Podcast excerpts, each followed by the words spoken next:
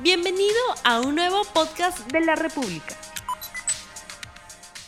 Amigas, amigos, muy buenas tardes. Bienvenidos a 3D, el programa de comentario político de RTV.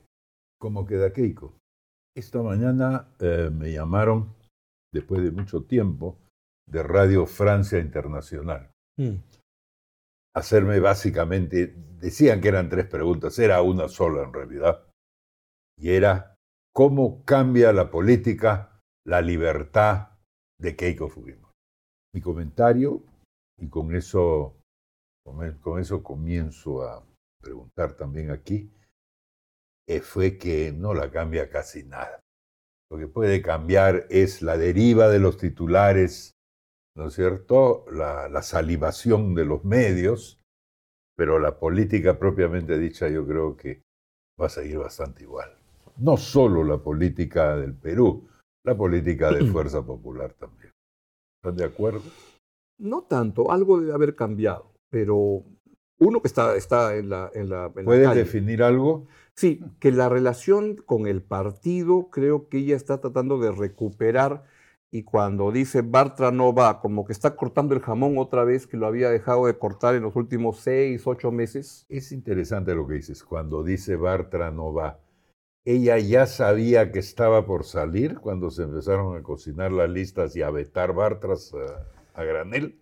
¿Ella es Keiko o Bartra? Keiko. Keiko, ya en la versión de que Keiko salía estaba hace tres meses, ¿no? Dando vueltas en que el fallo iba a ir en esa dirección y que era una materia de, negociación interna, pero ya estaba cantado. Incluso yo recuerdo cuando se produjo la primera exposición, los alegatos de ambas partes, este, hicimos la transmisión, la, la transmisión en RTV y le pregunté a César Romero, César, de lo que has escuchado dos meses antes, ¿cuál crees que va a ser el fallo? Me dijo, sale.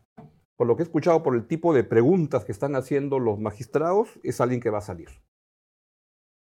Y Romero sabe, tiene experiencia en esas cosas. Y entonces nos quedamos con que sí, la salida cambia las cosas en su partido. Eh, el jamón, por lo menos, en Fuerza Popular. En lo que queda de ese, de ese partido, muy mellado. Lo que queda ese jamón. Es jamón, claro. Es un poco lo que queda. Lo han mordisqueado muchos ya.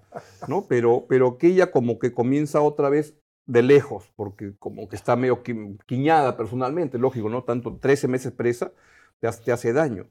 Pero creo que eso cambia en que ha sido como un parteaguas entre el momento y que ella se está quedando con los más cercanos, que es Miki Torres, este, Galarreta, en función de eso está construyendo algo que le va a tomar mucho tiempo reconstruir si es que lo logra. Yo en este caso coincido más contigo, yo creo que no cambia casi nada, porque bueno, una de las cosas que se rumoreaba es que Alberto había tomado nuevamente, por lo menos un poco de fuerza. ¿Cuál es cierto? ¿Ah? Lo cual es cierto. Claro, dentro de, del partido. Eh, eh, recordemos, Keiko saca a Marta Chávez en el año 2016 de la lista. Y ahora Marta Chávez es la que encabeza la lista. Y probablemente sea cierto que Alberto la ha puesto en ese lugar. Y que ha tenido un papel también sacando a Rosa Bartra y a otros que no eran de su grupo, exactamente. y Víctor Paredes, que estaba en la prehistoria, Paredes, lo otro día dijo, a mí me llamó Alberto, ¿ah? no me llamó Keiko. Hay que recordar, Víctor Paredes fue el primer presidente de la Cámara de Diputados el año 1990, cuando ganó eh, Alberto Fujimori. Pusieron a, a él y a San Román, como presidente de la Cámara de Senadores. Bueno, eh, entonces yo creo que eh, Alberto ha tomado más fuerza, Keiko está muy debilitada porque toda esta campaña que ha tenido durante todo este tiempo la ha convertido pues en eh, una suerte de apestada, ¿no? Tiene 85% que cree que es culpable de corrupción, entonces está muy débil políticamente. Y ahora la gente de su partido va a tratar de que ella participe en la campaña, sin duda. Todos van a, tratar de, que ella visite las provincias, de que haga campaña a favor de ellos, pero eh, eso no va a cambiar demasiado las cosas. ¿Dónde está su vitamina para fortalecerse? ¿En, en el activismo electoral? ¿En eh, declaraciones en los medios? En una batalla, en la batalla legal que ella tiene que seguir dando. Lo que más le convendría a, ella sería quedarse callada por un tiempo. ¿Sí? Sí, claro. Ah, ¿no crees que una expresión de debilidad de ella es que si ella quisiera entrar con fuerza y hubiera estado anímicamente bien, dice, yo encabezo la lista al, Parlamento? pero eso es, un eso es un guachito a dos meses. ¿Qué pasa si a la lista no le va tan bien? Claro. Y, hoy día sabemos que es muy probable que le vaya mal. Que a ninguna lista le vaya muy bien. Pero a ella, cuando comparen los 73, con lo que saque, le va a ir pésimo. Así es. No, los millones de votos que tuvo en el 2016. Entonces, ese parece ser un argumento para quedarse en su casa restableciendo relaciones con la familia, como dice. Y yo no tuve nada que ver con el fracaso este. Pero el problema es que no puede hacer eso porque su gente no se lo perdonaría. O sea, va a tener que participar, aunque sea un poco, en la campaña. aunque a ella personalmente no le convenga. Pero a su gente le va a exigir, ya le están exigiendo. ¿Pero qué cosa es su gente? En general, ¿no es todo un personal de servicio reemplazable? De todas maneras, tiene, tiene que tener eh, algo de relación con la gente que está yendo en sus listas, ¿no? Hay un intermedio que les, creo que se lo escuché a Luz Salgado o alguien así como ella que decía que lo ideal sería que, que Keiko no salga en los mítines a hablar, pero que esté sentadita atrás para que todos lo vean y salude. Esa es la manera como la quieren poner, como, como un florero que pones en la mesa, un jarrón chino. Parece ese un problema hemipléjico, digamos. no, que la vean que está ahí, pero que no, no, no. Ahora, otra vez, tú dices, Fernando, que no va a querer hacer mucha campaña, pero ella necesita una fuerza en el Parlamento, sino con quiénes va a obstaculizar a la justicia de nuevo. ella requiere gente el Parlamento para poder este, presionar a favor de su causa. No creo en esa historia de que tenga o que pueda tener fuerza para, para presionar por, por su causa. Necesita tener, por supuesto, una representación en el Congreso y pasar la valla. Con 5 o 6 está, está fregada. Necesita unos 20 para pelear. No, pues no va a tener eso. Porque además hay un argumento más a favor de que se meta en la refriega, ¿no es cierto? Y es que ha aparecido la competencia en la derecha misma, ¿no es cierto? Eh, Solidaridad Nacional es hoy un partido claramente de, extrema derecha, de derecha radical, religiosa, que le va a pelear el voto a Keiko y que estoy seguro que no se lo va a regalar en el Congreso. Eh, en los cálculos eh, entre el APRA, Fuerza Popular y Solidaridad Nacional, lo que están indicando las encuestas es que no llegan ni a 20%, ¿no es cierto? Y eso, eso para repartirse entre tres partidos no les va a dar mucho. Ese sí es un argumento para empezar a moverse. Mm. Pero la pregunta que está en nuestro pequeño titular ahí eh, no es esa en realidad. Que hay que moverse en política siempre es bueno. La pregunta es, Keiko moviéndose en política ayuda a alguien? ¿Ayuda a Keiko? ¿Ayuda a su grupo? ¿A quién? Porque esto mm. es una, una, política eh, en caída, como ha dicho Fernando, además enjuiciada, ¿no es cierto? Eh, ¿Es esto lo que quieren como visitantes en sus mítines los candidatos de provincias, por ejemplo? Pues no saben. O sea, yo creo que Keiko le hace daño a la campaña porque la imagen de Keiko te refleja la plata de Dionisio Romero, te refleja todo eso tan caliente que va a hacerle un daño enorme. Pero ellos creen que poniéndose junto a la foto un candidato por Ucayali es como restaurancito chiquito que uno pasa por el centro y todos tienen su foto con Gastón Acurio abrazado, creyendo que eso le trae alguna, alguna clientela. Pero creo que le va a ir muy mal. No, porque el Gastón Acurio de la política estás diciendo, espero que no. No, no, no, no, no, en moda. Ah, sí, ha hecho una comparación muy interesante que hay que Daría para un programa después, nuevo. Claro, claro, claro. No, pero... no, no, no. la, historia de Gastón es diferente a la, ella la, que está, eh, lo que está tratando de hacer es conseguir eh, el voto dentro de ese ámbito. bueno, es importante que, que, ella misma esté eh, pues. participando. Y, el voto del Fujimorismo tiene que ser con alguien que se apellide eh, Fujimori, o sea, mantener el voto duro que tienen. Quizás se ha pasado por alto este sentido de ir a visitar al padre, de arreglar las cosas en la familia, es una manera también de surcir el voto fujimorista claro. que estaba deshilachado, que está deshilachado. Juntándose con el padre. O sea, decir, ¿Y el hermano? juntar, es que el hermano no le, no le da No bola. quiere. No, con giro, no- con giro, dices tú. Con giro, pero el, el Kenji no quiere meterse, No ni- quiere. está, creo, está peleado con el padre y con, el, y con, la, y con la hermana.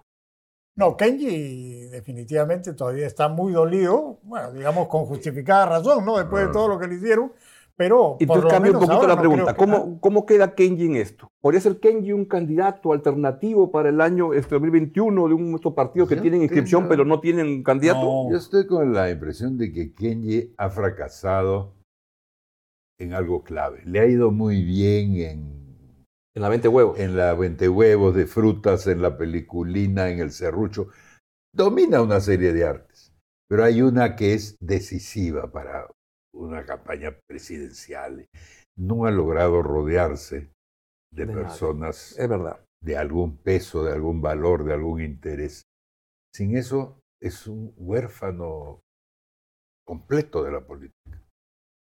Sí, no, no creo que tenga él ninguna posibilidad entonces en el plazo es- inmediato. Después, Entonces O sea, es Keiko son- la que queda como articuladora y está buscando apoyarse en el padre y luego ya vendrá el hermano y juntarán y los Fujimori reunificados este, tratarán de ir reconstruyendo algo. Yo creo que van muy mellados para el 2021, pero para, para Sí. después, para el 2026 no, o lo que tienen que hacer es mantener ahora un, por lo menos un grupo más o menos sólido, aunque sea minoritario, ahora en estas elecciones de enero y después en el 2021, pensando en una perspectiva Y ya a más largo plazo. ¿no? Sí, pues. Y como una nota a pie de página, ¿el esposo gringo se ha ganado un lugar en la política? Bueno, después de su huelga de hambre, claro. Y su alusión a Vemos, mejor todavía, por una, a una empresa peruana. Pues sin vainas. Yo, yo creo que es una cualquier análisis objetivo de las cosas. Alguien que hace huelga de hambre de 18 días no sale al día siguiente saludando y manejando y todo, ¿no? O sea, es una cosa este, incomprensible. De pronto tiene una larga experiencia en huelgas de hambre y, y sabe cómo se hacen, digamos. Tiene un físico. Sí, pues, Saludable. pero porque en toda la primera, en toda hasta ahora ha sido un esposo que estaba allí, eh, siempre detrás, eh, siempre discreto, y de pronto ha saltado al primer plano. Ha saltado al primer plano con una iniciativa formalmente exitosa, ¿no es cierto? ¿Cuántos bembos se ha comido en esa carpa? Nunca lo sabremos, ¿no es cierto? Pero lo que quiero decir es, vamos a ver a Keiko ahora haciendo campaña en pareja, en el estilo Humala Heredia. Bueno, en el estilo Toledo Elian, tener tu, tu- extranjero de, de pareja este, ha sido más o menos el método. No hace el recuento desde, no sé, García, este, todos han tenido una pareja este, extranjera, ¿no? Entonces, lo que estamos viendo es que eh, Keiko Fujimori no solo ha obtenido su libertad, hasta nuevo aviso del Poder Judicial, Mm. sino que además ha ganado un nuevo tipo de imagen emparejada. Y la pregunta ahí es, ¿por qué no la usó antes? Bueno, antes no había huelga de hambre, antes no había aparecido. O sea que Mark Vito se ha ganado su sitio Se en la ganado, política claro. peruana. Yo creo que lo más que me ha ganado no es por el lomo saltado que pedía que le haga, que, este, que- pero yo no le veo ninguna perspectiva, porque además yo creo que Keiko no tiene perspectiva en el corto plazo sólida en la, en la, en la, en la política, yo no le veo que tenga para la elección que viene, no digo la del 2020, la del 2021, va muy atrás. No, no tiene, no tiene posibilidad. La elección que viene 2021. parlamentaria, ¿quién va a ganar esta elección? Creo que va a estar como Bueno, muy dividida, pero son entre Acción Popular, entre APP de Acuña, entre Julio Guzmán y las izquierdas, ahí va a estar el voto entre esos cuatro partidos, sospecho, y el resto va a ir muy chiquito atrás. Probablemente algunas alianzas ahí, ¿no? Puede Entre ser, claro. Porque para los tres partidos es fácil aliarse con la izquierda, por ejemplo, con un sector. Seguro. ¿Qué es la fórmula de Belaunde, de alguna manera? Sí. ¿no? Sí, pues ahora, volviendo al tema de cómo queda Keiko, ¿cómo queda Fuerza Popular? ¿Quién es un posible eh, reemplazo de Keiko para la presidencia en el 2021? No, eso no existe. ¿No existe? No existe. No O existe. sea, pueden tener un candidato, pero en el No. Fujimorismo no puede haber alguien que tenga posibilidad de éxito y que no se llame Fujimori. Y eso no, es lo que una quería hacer. candidatura morganática, digamos. Claro. Rosa Bartra no era la que quería hacer. Bueno, pero lo ¿Y qué pasa si es que el solidaridad de Rosa Bartra saca casi igual que Fuerza Popular? Será la candidata de solidaridad, pues. Claro, de ese sector de derecha que estaba buscando un candidato y que no encontraba y que veía que, se le, Keiko estaba muy... muy la Bolsonara peruana. La Bolsonara peruana, claro. Claro. Eh, bueno, pero Keiko el 2016 jugó, al final por lo menos nuevamente, al conservadurismo que, y, durante buena parte de estos años también han jugado a eso, y ahora eso está en el lado de solidaridad, ¿no? Pero lo que puede haber es una especie de competencia de conservadurismo. eso, eso finalmente. Finalmente. Con la apuesta de que la opción de los hijos no te metas, toda esa cosa, tiene algún futuro, y allí hay varias, gente, varias personas peleando los espacios, ¿no? Son, son perspectivas ah, perspectivas preocupantes. Y las posibilidades de alianza de, de, Keiko Fujimori y su pequeña parcela por fuera de la derecha tienen alguna posibilidad, piensan ustedes. Un hombre como Acuña, por ejemplo, no llegaría a algo. De juntarse con los que. Yo sospecho que para Acuña puede ser el candidato que dice yo le voy a quitar más votos al Fujimorismo. ¿Por qué me voy a aliar con quien yo podría, no sé, sospecho, de ahí jalarme el bolsón de votos que él podría requerir para hacer una masa? Y, o sea, la pregunta es, ¿quién, ¿quién se queda con lo que Keiko va a dejar en el camino? Lo que Fuerza Popular era alguien, ¿quién se lo va a jalar más? Bueno, hoy no lo sabemos. No sabemos, claro. Porque la encuesta IEP que nosotros publicamos está diciendo que el 60% del de los eh, consultados no quiere saber nada con estas elecciones, no importa qué partido ni, nada. Y cuando dices la derecha, este, yo sospecho que los que están mirando mal a Keiko son los empresarios. Es decir, van a, no va, ningún empresario va a quererse juntar con Keiko Fujimori porque van a decir con esta tía este, acabamos con mala, mala reputación. Sobre todo porque la, la antinomia Fujimorismo-antifujimorismo se ha vuelto realmente tóxica, ¿no? Porque es intransigente de los dos lados, de alguna manera, ¿no es cierto? Más allá de lo que me pueda tocar de autocrítica, hay una intransigencia en ese caso. Entonces lo que se va a buscar es cosas, no hay cosas externas, cosas intermedias, ¿cómo lo llamaríamos?